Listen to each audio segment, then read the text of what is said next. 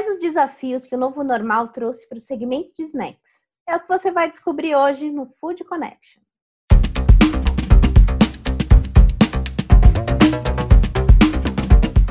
No ar mais um Food Connection, um programa para toda a cadeia de alimentos e bebidas.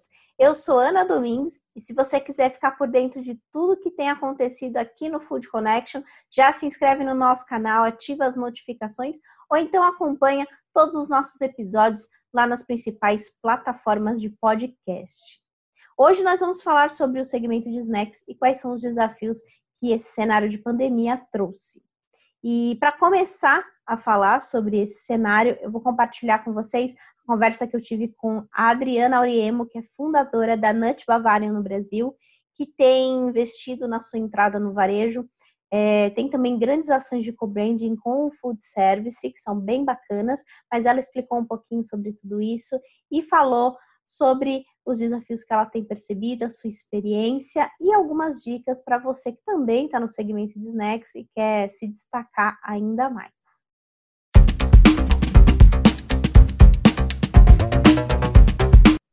É, primeiro, muito obrigada por ter topado participar do Food Connection. E eu queria já começar te perguntando é, sobre como vocês perceberam os impactos né, da pandemia nesse mercado de snacks que vocês fazem parte. Tá bom. Bom, primeiro a gente foi diretamente afetado com o nosso principal negócio, que são os quiosques. Imagina que a gente está em shoppings, aeroportos, metrôs, tudo fechado. Né? Alguns pontos turísticos, bondinho do Pão de Açúcar, por exemplo.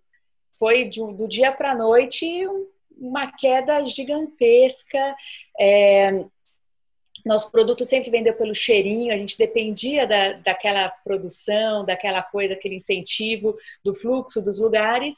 Então, a gente rapidamente acelerou todas as ideias, todos os projetos de outros canais.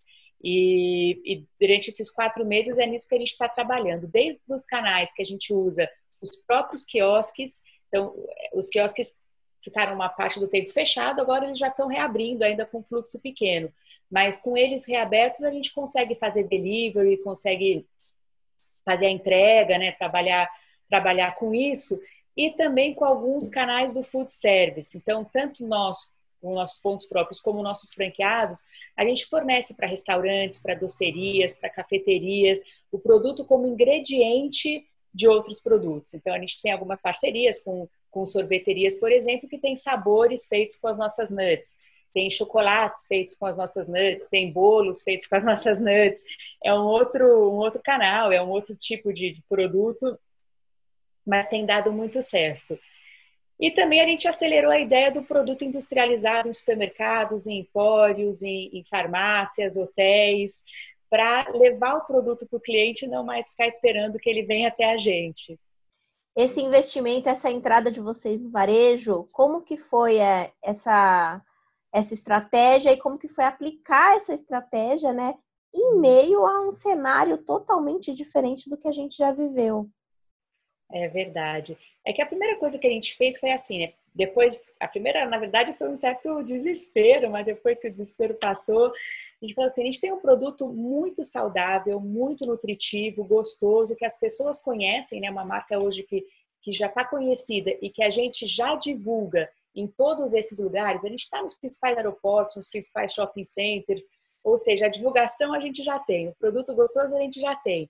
Ele viaja bem e ele se conserva bem, né? Diferente de você vender alguma coisa que de repente mela, derrete. O nosso produto ele ele funciona muito bem em vários momentos. Então, por que não explorar essas outras oportunidades? E foi aí que a gente que a gente fez. É claro que é uma é um outro negócio, né? A gente sabe que tem que trabalhar com, com ferramentas diferentes, com conceitos diferentes. A gente no quiosque, por exemplo, dá muita degustação, muita amostra grátis. A gente tem dois fatores que chamam o cliente nos nossos quiosques. Um deles, o principal, é o cheiro e o outro é a degustação. A pessoa chega no quiosque, ela pode experimentar. E na prateleira de um supermercado, por exemplo, a gente não tem isso. Então, a, a ideia é contar com aquela lembrança do cliente de que já nos conhece dos outros lugares. É, dá para perceber aí atrás de você, né, as embalagens que foram pensadas para o varejo. É, e a gente sabe que a embalagem é um fator muito importante, né, Mercado de uhum. snacks, então, que é uma coisa que você compra, tá ali no pacotinho, vai consumindo, né? É uma coisa muito importante. Quais foram os principais pontos a serem pensados quando foi decidida a embalagem? É, a gente, a primeira coisa foi ver o tamanho, porque nós estaríamos em lugares diferentes. Então, hoje a gente tem praticamente três tamanhos. Um deles é um pouco maior, que a gente vende no Sam's Club, por exemplo, que né, são embalagens de 400 gramas. Esses daqui de trás são de 150, com foco em supermercados, e a gente tem um menorzinho de 30 gramas, com foco nas farmácias, nas lojas de conveniência e nos hotéis. Um, todas as nossas embalagens, elas são, a gente fala que são green, né? São verdes, são ecológicas. A gente quis fazer de um material que não agredisse o meio ambiente e de cores que chamassem atenção na prateleira, mostrando o produto, mostrando você vê que cada um deles tem o desenho do grão que vai dentro, com a explicação. Mas alguns, algumas coisas que a gente gosta de reforçar é o valor nutritivo dos nossos grãos e a nossa preocupação com o meio ambiente. Então, a gente quis preservar essas duas coisas na embalagem também.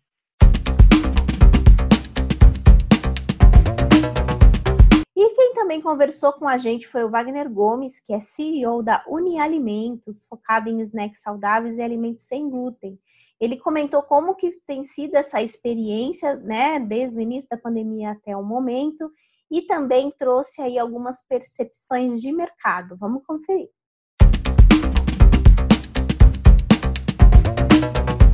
Wagner, primeiro, muito obrigada por ter topado participar do Food Connection e eu queria entender como que vocês têm percebido os impactos da pandemia nesse segmento de snacks. É, Ana, olha o que acontece. Realmente nós tivemos um impacto muito grande, né? Porque a nossa linha hoje, como eu te disse, a gente atende desde grandes companhias ao varejo, né?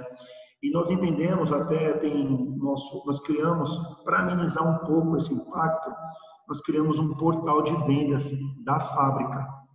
Então, hoje, hoje se o consumidor procurar o unitune.com.br, é o nosso portal de vendas, porque a gente entendeu que nós tínhamos que estar mais próximo do nosso consumidor. Então, ir até ele, até a residência deles, porque eles estavam com essa deficiência de ir no mercado, de ir no empório, onde era o nosso ponto de venda. Então, com isso, nós usamos, nós fizemos, usamos essa estratégia de estar próximo nosso consumidor com o nosso portal de vendas, amenizando um pouco essa queda de faturamento que nós tivemos. Como que você tem percebido o comportamento desse consumidor de snacks, né? Vocês criaram aí um e-commerce. Como que tem sido esse resultado, Wagner? O Ana, assim, é, você, se você pegar os consumidores, de, de, principalmente online, que foi, foi a grande estratégia nossa agora, há dois anos atrás, você entrava mais para comprar produtos eletro, eletrodomésticos, produtos mais com valor agregado alto. E com essa necessidade de você ter o alimento na tua residência e ter todos esses cuidados, nós entendemos, até, até por ligação, viu, Ana? Tem consumidores que ligavam na fábrica, olha, eu não tenho é, condições de ir até o mercado, vocês fazem venda de box, de kits, com a nossa linha, e onde, onde despertou do nosso marketing esse interesse. Opa, calma aí, se o nosso consumidor está procurando a nossa marca na nossa fábrica, então vamos buscar ferramentas para ir até eles, não eles ir até a gente. E Wagner, é... bom, vocês fazem aí a produção do, dos snacks, né? Você contou para mim que é uma fábrica com produtos totalmente sem glúten, né? E a indústria ela tem um, um grande desafio pela frente, que é justamente sobre a redução de sódio e de açúcar. Como que vocês trabalham e quais são os desafios para conseguir é, entregar um, um snack saboroso que consiga respeitar aí essas orientações? É, vamos lá, só para você poder entender, as nossas engenheiras e nutricionistas, elas têm um desafio seguinte. Qualquer produto que a gente vai desenvolver, a gente faz uma pesquisa no mercado. Quais são os concorrentes, o que, que eles estão oferecendo e de que forma que a gente vai trabalhar. Claro, é, é, então o nosso desafio é como eu te disse, é ter um produto gostoso, ter um produto de, de, extrema qualidade e com preço competitivo. Então a gente vai unir essas três, essas três lições de casa que a gente brinca aqui para oferecer o que há de melhor para os nossos consumidores. Tá? E a gente está tá, tá vendo que está é é, dando resultado até pela procura que está tendo com a nossa marca. Para finalizar aqui o nosso bate-papo, queria que você compartilhasse com a gente alguns insights para quem está assistindo o nosso programa e gostaria de investir na produção de snacks saudáveis, né, que é algo que vem crescendo ao longo do tempo. E então queria que você compartilhasse algumas dicas de como se destacar nesse mercado. Ana, eu acho que, que eu vou falar como, como a gente brinca aqui na empresa, como uma lição de casa para o empreendedor, ou até mesmo para a grande indústria que, tá, que já está desenvolvendo produtos, que é assim, a primeira coisa você tem que unir, né? Unir a qualidade, porque para você ter um produto saudável, não necessariamente precisa ser um produto duro, um produto ruim, um produto sem sabor. É possível sim, se fizer um belo trabalho de desenvolvimento de produto, ter um produto saudável, saudável, saboroso, de qualidade e com preço extremamente competitivo. Então, se o empreendedor ou a indústria entender e enxergar da forma que está sendo feito no mercado hoje o crescimento, ele consegue se desenvolver um produto de extrema qualidade e se destacar no mercado.